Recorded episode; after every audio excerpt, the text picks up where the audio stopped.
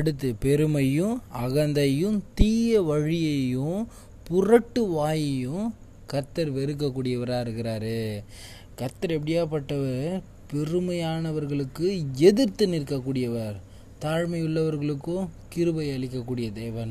அப்போது நம்ம கிறிஸ்துவுக்குரியவர்களாக இருக்குமானால் நம்முடைய வாழ்க்கை பெருமையும் அகந்தையும் தூர தூக்கி போட்டுட்டு தேவனுக்கு பிரியமான நல்வழியில் நடக்கக்கூடிய ஒரு வாழ்க்கை.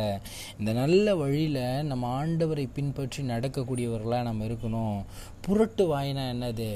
தங்களுக்கு தேவையான ஒரு காரியம் நடக்கணும்னா உண்மையை பொய்யாகவும் கண்டதை காணாதாகவும் அப்படின்ட்டு உண்மையை புரட்டக்கூடியவர்கள், புரட்டு வாயை உடையவர்கள்.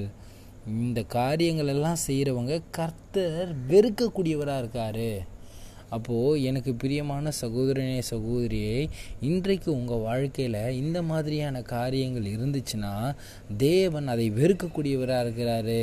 அப்போது நீங்கள் தேவனுக்குரியவர்கள் கிறிஸ்துவுக்குரியவர்கள் சொல்லிகிட்டு இருந்தாலும் உங்கள் வாழ்க்கை கர்த்தருக்கு ஒரு வெறுப்பான ஒரு வாழ்க்கையாய், ஒரு மகிழ்வில்லாத ஒரு வாழ்க்கையாய், துன்பப்படுத்துகிற ஒரு வாழ்க்கையாக தான் இருக்குது.